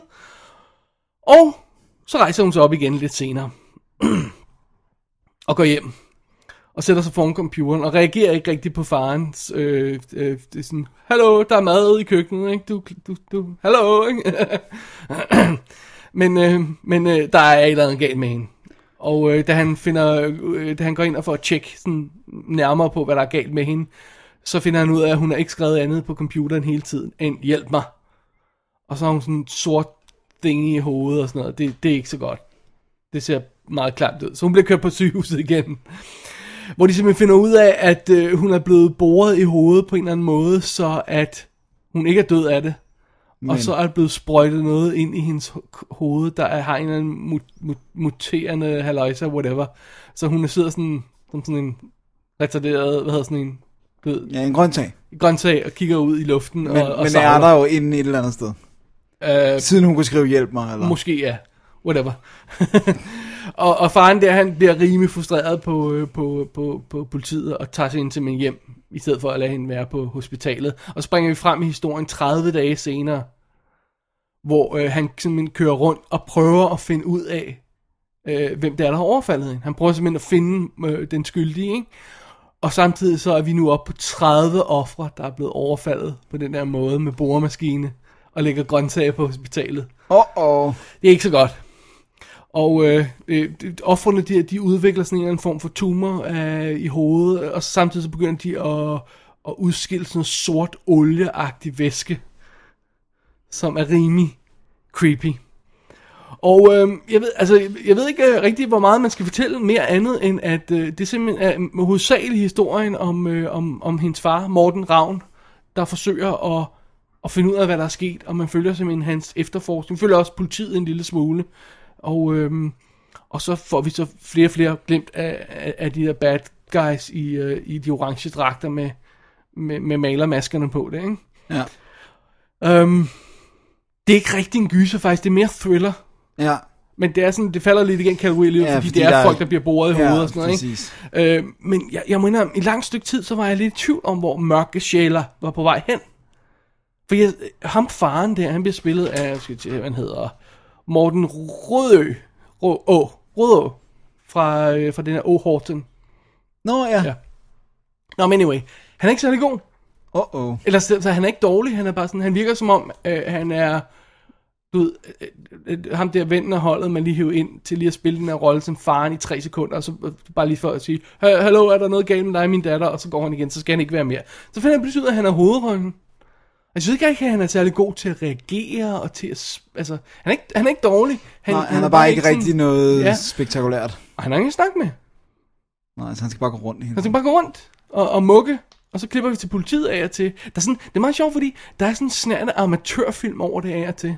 Ja. Det kunne det jo også sagtens være, at de ikke lavede noget andet. Ja, lige og- præcis, ikke? Øhm, og og det, det, det virker meget underligt. Og jeg også hvor er den på vej hen? Mm. Hvad skal alt det her blive til? Altså, hvad, hvad, jeg sidder hele tiden og venter på, hvem der skal få hovedrollen i den her film, men det er også åbenbart faren, det må jeg så konstatere, ikke? Øh, og, og, og vi får ikke rigtig noget info for ham, og vi får ikke rigtig noget info for politiet, så det er sådan en lidt underlig film. Ja. Men det der grundelement med ham, en, en person, der, eller flere personer er det jo så, ikke, der øh, løber rundt og overfalder over pi, piger hovedsageligt, og borer dem i hovedet, og gør et eller andet ved dem, det er altså virkelig, det er Kustent. virkelig nasty. Og på et tidspunkt, jeg tror ikke, jeg afslører for meget ved at sige det, så ser vi også helt præcis, hvad det er, der sker. Og det er nasty shit, for at sige livet. Jeg kunne sige, det var fucking nasty. Det kunne du det har jeg sagtens. helt glemt. Det kunne jeg godt Det sige. er nasty, Ja. fucking nasty. Øhm, og det er også sådan, der er sådan forskellige elementer, der ligesom bliver kørt i stilling til sådan en, en conspiracy, eller sådan et eller andet mørk, der er på vej over, sådan, du ved, ikke? Men jeg må indrømme, de sidste 10 minutter, så taber den hele lortet på gulvet. Så bliver den fuldstændig slapstick, vælte rundt. Øh, oh, nej. Faren der, han, han, han, han forsøger at jage nogle af de her bad guys, han finder ud af, hvor de er henne, og så vælter han rundt, og så, så bliver det helt til, at han klæder sig ud i det der orange uniform, og åh oh, nej, og løber rundt, og... Åh oh, nej dog. Og, og, ja, det, det forstår jeg slet, slet ikke, hvad de er gang i, fordi de lægger op til, at det bliver et eller andet, du ved, det, det hele kører op i en spids, og der er, der kommer til at ske noget virkelig, virkelig bad, sådan, og det her hænger sammen på en eller anden måde. Men det er fordi slet, slet ikke gjort. Det var sådan, og, og, så, og, og, og sådan slut. Øh. Det, det, det, det, altså, vi får ikke rigtig nogen svar, øh, eller, Okay. jeg, jeg tror, jeg kan gemme mig til svar. Hvad der er nu, ja, men- øh, men, men, men det føles ikke som om trådene bliver samlet på nogen tilfredsstillende måde, og så bliver det altså bare en gang hat og briller til sidst. Ja, det lyder godt nok ikke sådan super... Det er synd, for det er en virkelig, virkelig creepy historie, den del af det. Jeg vil ønske, de havde skrevet en ordentlig film, der passer omkring det. Og få en ordentlig skuespiller til at spille faren. Ja, eller, men jeg, jeg er slet ikke interesseret i at følge faren. Jeg vil ikke følge faren. Nej, det skal være noget, noget andet. hvis, hvis jeg var noget, så ville jeg følge en ung kæreste, Ja. der var på hendes alder.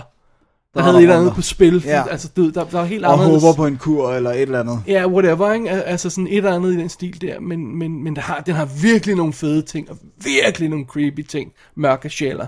Ja. Men den taber altså på gulvet til sidst. Så er det spørgsmål, om man har lyst til at eksperimentere med den alligevel, bare for at se det undervejs. Det er det, jeg skulle lige til at sige, om, om det er nok til, at man kan se den, og så ligesom sige, okay, det er sjovt, indtil det går galt. Jeg tror, det vil være for sådan som os, Dennis. Ja. Velvidende, at den, den, den taber, lidt på gulvet til sidst, så tror jeg, at du for eksempel du vil kunne sætte dig ned og nyde det af den. Ja. Cool. Det er et spørgsmål, om alle gider at kaste over det, ikke? Ja, når de ved, at slutningen ligesom er drop of the ball, ikke? Lige præcis, ikke? Jo. Øhm, jeg har øh, fat i den norske Blu-ray her, som er ude af norsk film, fra norsk filmdistribution, og den har altså øh, norske tekster og engelske tekster på. Men jeg får hele tiden lyst til at sige nordisk film, men det er ikke nordisk, for det er norsk filmdistribution, det er noget andet. Ja. Og den har, øh, hvad hedder det, alternativ start, øh, øh, øh, øh, fraklippet scener, visual effects, øh, stuff og, og goodies. Ikke alternativ slutning. Nej. Dammit. Alternativ start, ja, så den gad jeg ikke at se, fordi jeg tænkte, det er den, den anden Det var det, der jeg- fungerede, ja. jeg har brug for. Øhm, og jeg, kunne- jeg kunne altså godt følge med i den med, med jeg, jeg må indrømme, der var et par gange, hvor jeg overraskede over på den engelske tekster, fordi det bare, øhm, at, at de, de norske var ikke lige så, øh, Fyldeskørende. nej, jeg ved ikke, de var ikke så nemme at følge, som de plejer at være. Okay. På, på, altså for eksempel på nogle af de andre film, vi har set, ikke? Ja. Og så det var sådan en, amerikanerne kunne lave remake af, altså Og måske så lave fikse. en god slutning, ja. Ja. Too Mør- bad, so mørke. Ja. Det lyder lidt ligesom, øh, det lyder lidt ligesom Dahmer, det var jo det, han gjorde. Han prøvede at skabe sådan en sexslave zombie ved at bore huller i, folk, i øh, sine offer sine øh, hoveder, og så hælde syre ned i hullet. Uh, ja, nej, det, the key her er det mørke der. Ja, væske okay. Der, så, så, Så- det, det er noget helt andet, okay. vi er ude i. Så. Men det lyder bare sådan lidt Dahmer-agtigt. Okay. Måske der, de har fået ideen fra. Ja. Ja, Ja, det er jo nok. og så for lige at repetere, hvis man vil have fat i den, så kan man altså få den på tysk DVD, øh, Blu-ray også, som Zombie Driller Killer. Og så er den ude på engelsk øh, DVD, også med den titel, eller i USA som Dark Souls. Hvis Så er der skulle masser vælge det. Ja, Cool. så det er det. Så det er det. Så det, det skal vi til aftens sidste film, eller dagens, eller Uha da da. hvornår man nu lytter til det. Og det er jo en af dem, endnu en af dem, vi har set sammen. Ja. Og det er en gyserfilm. og det er øh, dagens øh, found footage film også. Åh, åh. Og det er vi jo ikke sådan nødvendigvis specielt begejstrede Hvad hedder den, Dennis? Den hedder The Borderlands, og det er altså den fra 2013, il- instrueret af Elliot Goldner, som vi ikke rigtig kender. Dennis. Ja, Før vi kaster os over det her, så er der jo et spørgsmål, vi er nødt til at kaste ud i luften. Kan man stadigvæk lave en effektiv found footage film? Er det en lost genre nu? Vi har set så meget crap. Er, er, er der mulighed? Du skal ikke svare nu. Vi, vi kaster Det gør vi ud- tilbage efter, ja. Vi kan- kaster den bare lige ud i luften, ikke? Kan man stadig lave en found? Det var jo det, vi begge to satte os ned med. Øh, da vi så som den, spørgsmål, ja. Ja. Øh, Så um, skal vi starte med at og, og, og, og, og, Ridse plottet op. øh, lige ridse plottet, plottet op, og så svare på de faste spørgsmål, så vi bliver til at stille af enhver farm footage film. Lad os gøre det. Jeg ikke tager, lige, jeg tager lige plottet hurtigt. Jeg ved ikke meget, du kan binde ind i det, men Nej, ja. nej. ja, men plottet kan vi i hvert fald sætte op rimelig hurtigt.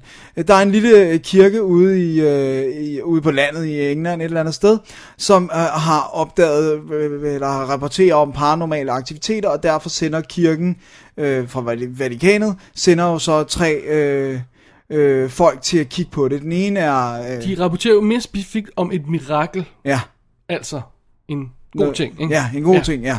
Og øh, vi har vi følger Deacon, spillet af Gordon Kennedy. Gray, spillet af Nej, Rob... ikke ham. Nej, ikke ham. Nej, nej. En anden Gordon Kennedy. Ham, der er Little John i Robin Hood-serien fra 2006. Sådan, så fik vi det på plads, hvis man skulle have været i tvivl om, det var den danske. Så har vi Gray, øh, spillet af Robin Hill, og så har vi Mark, spillet af Aiden McCardle, øh, hvis man udtaler sådan. M- øh, Mark er ligesom lederen af teamet, har man på fornemmelsen af, på trods af, at han er yngre. Og så Deacon er en ældre, tidligere præst, som ikke rigtig går med kraven længere og har været ude for et eller andet. Og så har vi Gray, som er den tekniske del af teamet. Og det de gør, det er, at de har et hus, øh, som de ligesom bor i, øh, i byen der, som det sætter de en masse kameraer op i. Må spørge om noget? Ja. Var det ikke omvendt?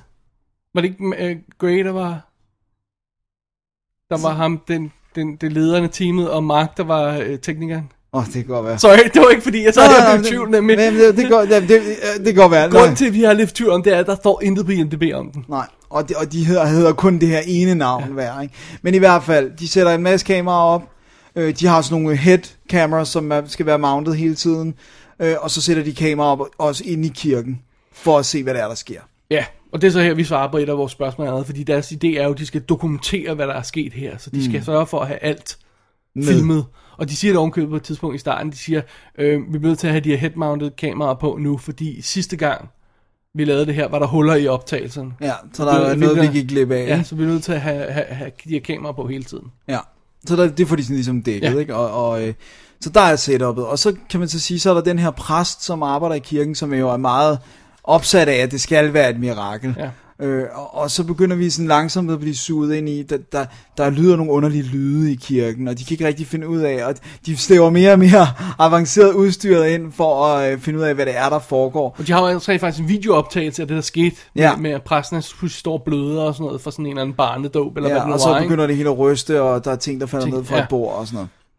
Så, så vi følger langsomt deres efterforskning af, er det et mirakel? Og selvfølgelig begynder der at være mere og mere underlige, uforklarlige ting, der sker meget, meget, meget stille og roligt i den her kirke især. Ikke? Right. Øhm, ja, det kan godt være, du har ret i det der med navnene, hvem der var hvem. Nej, det er også lige det- meget. det- det- Fordi øh, det har, vi har lidt, øh, vi har Deacon, det er vores ældre gut. Ham kan, ham følger, ham kan vi godt lide. Ja. Og så har vi ham teknikeren der, det er så bare Grey. Ja, ja, det tror jeg. Ja. Nå, anyway. Det er The Borderlands. Ja, det sætter det. Så er det. Så er det. De første spørgsmål på, til en found footage film, Dennis. Hvorfor bliver de ved med at filme? Det gør de, fordi det er det, Vatikanet beder dem om. Ja. Og hvordan, hvordan bliver de ved med at filme? De, jeg tror slet ikke, de tænker over, at de har de der mounted kameraer, både på, på sig selv, men også i alle hjørner af, af øh, bygningerne. Right. Og hvordan har de fået fat på optagelsen? Det er found footage. Det melder historien ikke noget om. Nej. Det er lige meget. Det er ikke en del af det. Nej. Det kan være, at det bliver transmitteret direkte til Vatikanet. Og hvem, hvem øh, fortæller historien? Er der, er der en overlevende, der fortæller historien? Eller er det... Altså, du ved, Det kan vi jo ikke afsløre, kan vi det? er der en overlevende, der fortæller historien? Nå, nej, nej, nej, der er ikke sådan med en, der sidder og bliver interviewet, Nej. noget, for det er jo en mood killer. Ja. Øh, det er der ikke. Det er, Det er der helt lineært, øh, vi, vi ankommer sammen Vi, med vi, dem. vi, vi starter historien, når teknikeren han tænder kameraerne første gang, for Præcis. at, for at øh, gøre klar til de andre kommer. Så, ikke? Ja. Så det er derfor, vi har optagelser. Og så ser vi dem til, til slut, hvad det så end er. Øhm, uden nogen former for, øh, for behandling af billederne, at man siger, at der er tekster, hvor der står, at den er fundet her og der, og, og ikke nogen interviews, der skal lappe det hele sammen. De har dog gjort noget sjovt, øh, ved jeg ikke, vi skal lidt med her, for at lappe tingene sammen. Øh, de har lagt øh, sådan nogle, øh, hvad hedder det, Timelapse. som breaker, breakers ind imellem nogle af de her sekvenser, hvor der er sådan et, et flot skudt billede af sådan en hede, eller sådan noget, hvor, hvor togen kommer ind over, eller sådan noget, en stil der. De ligesom break historien op, så det ikke kun er found footage, vi ser. Men det er sådan ligesom sådan fra filmskabernes... Hånd. Ja, det er, ikke, det er ikke en del af filmen som sådan, Nej. om jeg så må sige. Det er nærmest nogle chapter stops. Ja, lige præcis. Og Ikke? det fun- jeg synes faktisk, det fungerede ret Super godt. fedt, ja, det det, det, tog en lidt ud af det der found footage, og Ja, så så tilbage lige, igen. Man lige får lov til at trække vejret, og så komme Ja. ind i det igen. For det kan samtidig være lidt irriterende, det der, man, man, man ikke har found footage. En anden ting, vi lige skal have med i her, for det første, er, det er rimelig gode HD-optagelser, de har Ja. på de her kameraer. Øh, og, når de, øh, øh, altså, og, og de ved godt, vi ved, hvad det er, vi ser. Så der er ingen grund til at ryste kameraet for at fortælle, at det er håndholdt. Nej. Så de er rolige billeder, man kan se, hvad der foregår, undtaget selvfølgelig, når noget, der går galt, ikke? så er der selvfølgelig nogen, der, der bener Der rundt, ikke? sådan men, men øh, når, når vi bare står og har en samtale, så er det ikke sådan noget, åh, gak ud, se, vi laver håndholdt kamera, åh. Og der, er- der er enormt mange gode, sjove skud af sådan, du ved, en, en cigaret, der kommer ind i billedet og bliver tændt, fordi kameraet jo lige sidder på siden af hovedet, Ja. og, sådan, du ved, og så kommer der røg ud fra smøgen, og sådan, altså, Ja, så har vi to samtaler med, med to af dem med kameraer på, der snakker med en tredje, og så klipper de hele tiden frem med den, der nu kigger på de andre, der snakker, og sådan noget, sådan så at det, det virker naturligt, ja, at de, øh, at de får fanget det hele. Og det er Ja. jo en vigtig del af at få os til at hoppe med på sådan en found footage historie, at vi ikke sidder og tænker over, oh, det, der, det kan jeg jo ikke lade sig gøre, åh, oh, hvor er det irriterende, det er, film nu ordentligt, og hvorfor bliver vi ved med at filme, hvorfor ikke stå, alt, det, alt, det skal slet ikke være en del af det, for Nej. Man kan ikke nyde det, hvis det er det. nej, hvis man begynder først at tænke over de spørgsmål, så er det allerede gået galt. Ja. Så det har de ikke, Nej, men det er jo godt. det må man sige. Er filmen også god? Ja. ja, det kan vi konstatere, at uh, The Borderlands rent faktisk havde os pænt skræmt, da vi nåede hen til de sidste uh, 10 minutter af filmen. Det må man sige, og undervejs. I Også undervejs var der sådan- understreges, ja. Ja, men, Der men var det, en, der sad og gerne ville holde i hånden. Jeg siger ikke hvem. dig. men, men det var også mere det der med, at det blev bare uhyggeligere og uhy- uhyggeligere. Ja. Og, øhm, Og det er også fedt, at, at, at de her to præst, eller de her to hovedkræfter, ham der ikke er teknikeren, han, han, er, han, han, han er sådan lidt... Øh, han er sådan lidt øh, bobblehoved, øh, om jeg så må sige, ikke? Mm. Men de to andre der, øh, Deacon og ja, hvad, Grey. hvad han nu hed, Ja, øh, ja, øh, de tvivler. Ja. Altså, de er, de, de, de, er, de er kommet for at afsløre, at det er fake. ja. Så de er ligesom... Så de har en mission, og, og så begynder de at tvivle pludselig på det og sådan noget. Ikke? Det er en meget god måde at gøre det Ja, på. det der med nogen, der bliver for, vendt. Ja, og ham teknikeren, han siger, hvorfor tror I det er fejl? Altså, gør I ikke sådan noget tit her? Jo, jo, og, der, og der er aldrig noget af det, der er rigtigt. Aldrig. han er ligesom den, der hopper med på den, ikke? Ja, Det er meget fedt. det var sgu godt skruet sammen. Det synes jeg. Jeg synes, det var scary. Jeg synes, det var... Jeg, jeg kunne godt lide især Deacon og så teknikeren, kan vi bare kalde ham. Øh, Deres sådan relationship, der udvikler sig, var også rigtig godt og sådan noget. Så jeg, Ja, der er jo gode karakterer med, og der, og der er jo gode stemninger i. Altså virkelig, virkelig scary stemninger, ikke? jo. Øhm, og så det, det mest utrolige er, at de formåede at lave gys i dagslys. Præcis. Der var nogle sekvenser i dagslys, der var freaking scary. Ja. Det er vildt. Og nogle gange kan det godt være frustreret at se de her øh, film, hvor man bare sådan, du ved, stemmer, og man hører ting, og man ser ikke rigtig noget, fordi det gør man i sagens natur, ikke? Det er lidt, lidt ligesom Blair Witch, Ja. bare bedre, ikke? Jo. Øhm, men øh, jeg må indrømme, det virker her. Ja, Også fordi de alle sammen har et kamera. Så du, du har alligevel lidt en chance for at se dem alle Jamen sammen. også fordi der er nogle karakterer, man kan lide at følge, ja. når der ikke nødvendigvis er... gang i den. Altså det er ikke bare mysteriet, der er centrale i, Nej. i The Borderlands. Det er også karaktererne, vi, vi godt kan lide dem og sådan noget. Ikke? Mm. Øhm, jeg, mener, jeg, tror, jeg tror ikke, den vil virke, hvis man ser sådan noget med korslagte arme. Man bliver, altså fordi der, der, det er igen det der med, at man ser meget lidt. Ja. Man skal ligesom overgive sig til det koncept. Ja, men det, det havde vi i hvert fald ikke svært ved. Nej. What the hell? Det, var, det må jeg sige. Det er første gang i lang tid, at der er en ny found footage film, som Ja. ja. kan noget. Det er meget sjovt, for vi så har snakket om, at jeg fik øjeblikkeligt lyst til at se The Right. Nå, ja, ja, ja. da, det er da også vi jeg. så den, fordi også det er sådan noget med øh, øh, Det spirits og eksorcismer efterforskning og og sådan noget. Ja. Det var Fedt. også fedt. Super fedt. What the hell, ikke? What the hell? Ja. Øhm, hvis man vil se den her film, The Borderlands, så kan vi absolut godt anbefale det. Instruktøren har ikke lavet noget før. Nej, men det kan han jo så komme til at lave noget Det er efter. meget spændende. Øh, men den her film, den er ude på engelsk DVD, hvor der er nogle interviews på. Øhm, og så fandt vi ud af, at den er ude på tysk Blu-ray. Jeg har altid bestilt den hjem. De påstår, der er både engelsk tale og tekst. Øh, må vi se, om det passer. Det bliver spændende. Ja, og så kan man altså se den på engelsk v- iTunes VOD i HD. Ja, og når den nu er skudt sådan ret pænt i HD, så er det synd at gå for DVD'en. Lige præcis. Øh, men altså, det er en mulighed, hvis det er, ikke? Jo, jo, jo, alt er muligt. Men nu er spændt på den tyske Blu-ray. Det er hvad vi, den, vi skal holde os til. Det glæder jeg mig til. Den anden kommer. Åh, oh, til sidst, det sidste... Er det 5-10 minutter og sådan Vi noget. så var helt oppe i det røde felt. Ja, det var godt nok godt. Det var fedt. Ja, Det var det scary. det. Det var det. Det er godt. Godt med en lille gys, Dennis. Det, Det, det er det altså. et godt gys. Ja, Ja. Det var The Borderlands. det var The Borderlands. Så er vi også ned til grænsen for programmet. God. Ja. Ja, ja. What? Let's What? just do it. What? What she said? Det var en alle for en joke, det der. Ja, det var... Oh, oh man, det har du ret i. I take it back. A faithless preacher doesn't mean shit to us. A servant of God can take a cross and shove it up these monsters' asses. A servant of God can bless the tap water and make it a weapon. Jacob, I know why you lost your faith. How could holiness exist if your wife can be taken away from you and your children?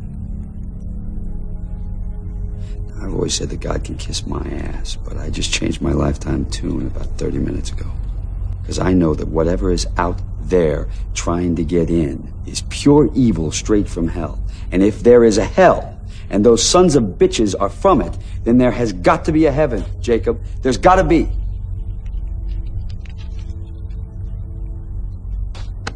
So which are you? Are you a faithless preacher? Or are you a mean motherfucking servant of God? Jamen, øh, det var vist det i dag, Dennis. Det tror jeg også, det var. Slut på episode 163 Ja. af WD's Definitive DVD podcast. Man klikker selvfølgelig som vanligt på www.dk og går ind på arkiv, og så tjekker man episode 163 for at tjekke links til de ting, vi har snakket om i dag, inklusiv de mere værse mærkelige links til norske og tyske Blu-rays og, og den slags. Det bliver spændende. Ja. Hvad, hvad vil du anbefale af det, de ting, vi har snakket om i showet i dag, Dennis? Jeg vil faktisk gå med Grand Budapest Hotel, som klart har været min bedste filmoplevelse. Okay, Denne uge. okay. Hvad vil du? Jamen, øh, så, så vil jeg øh, øh, tage på mig og anbefale The Borderlands, Fedt. Den kunne jeg også godt have anbefalet. fordi den var effing awesome. Det var den. Fucking awesome. Fucking awesome. Og, og sidst men ikke mindst, så kan vi vist begge to godt, selvfølgelig, det ligger næsten helt øh, naturligt i kortene at anbefale Carlitos Way. Ja, men det tæller ikke. Nej. Men det er en, den skal man bare se. Den skal man det, have, det, den skal den se. behøver man ikke anbefale, fordi alle skal se den. There you go. Så det var det. Så det er det. Hvad skal vi snakke om næste uge? Jamen der skal vi snakke om noget med, øh, altså der kommer noget med nogle store ting, der slås mod nogle andre store ting. Aha. Det er godt. Måske Er også det, noget slim. Øh, øh, hvad hedder han? Øh, ham der, Rasmus Bjerg i øh, nej, Alle for to. nej, nej, der er også lidt slim, tror jeg. Slim? Er der ikke slim? Måske. Det ved jeg ikke. Nå, okay. I'm confused. Ja, og hvad med Nå, dig? men jeg, skal, jeg, skal, jeg tror, jeg skal ud på drengerøvs eventyr. Sådan. Godt gammeldags. Drengerøvs eventyr. Har jeg ikke sagt for meget. Nej, det har du slet ikke. Alright. Alright. Jeg tror, det er det. Jeg tror også, det var det. Mit navn er David Bjerre. Og jeg hedder Dennis Rosenfeldt. Vil du bande sidste gang? Det vil jeg da fucking gerne. Alright. du må gøre det, hvis vi kan jo. Ja, præcis. Vi, Det var, øh, det var Double D for i dag. det var det. Fordi vi er nemlig Double D. Vi siger ting om film. Og det gør vi også i næste uge. Det var ikke helt, det var ikke Du helt skulle have sagt, det gør vi også i fucking næste uge. Fucking næste uge, ja. Sådan der. There we go. Tak for i dag. Tak for det. Double D's Definitive DVD podcast.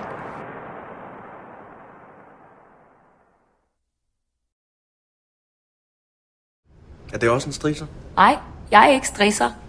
Martin ringede til mig, fordi han... Det er en nordmand. Hvad? Og ingen tænker. Sofie arbejder i et auktionshus, der sælger kunst. Nå for fanden. Ved du hvad, vi skal ikke have noget kunst her. Nej, øh, vi maler vores egne kantereller. Akvareller. Det andet er en svamp. Ja, det er en kost. Hey, helt ærligt. Øj, det er lang tid siden, hva'? Ja, det er pisse ærgerligt. Men vi har prøvet at få fat i dig, Martin. Vi har ringet til alarmcentralen 112. Det var din kæreste, der tog telefonen. Han lyder ellers meget sød. Jeg kan forstå, at du har gjort Lonnie gravid. At hun er søvn på billiardbordet, eller hvad? Ja, det gjorde hun. Der er jo en grund til, at det hedder et poolbord, Martin. Men hvis I to var på hold sammen, så var det nærmere kejlebilliard. Hvorfor fiser du ikke bare hjem og maler nogle af de der koraller, var? Koraller er dem, der lever i vandet. Det hedder makraller, lille skat. Makraller.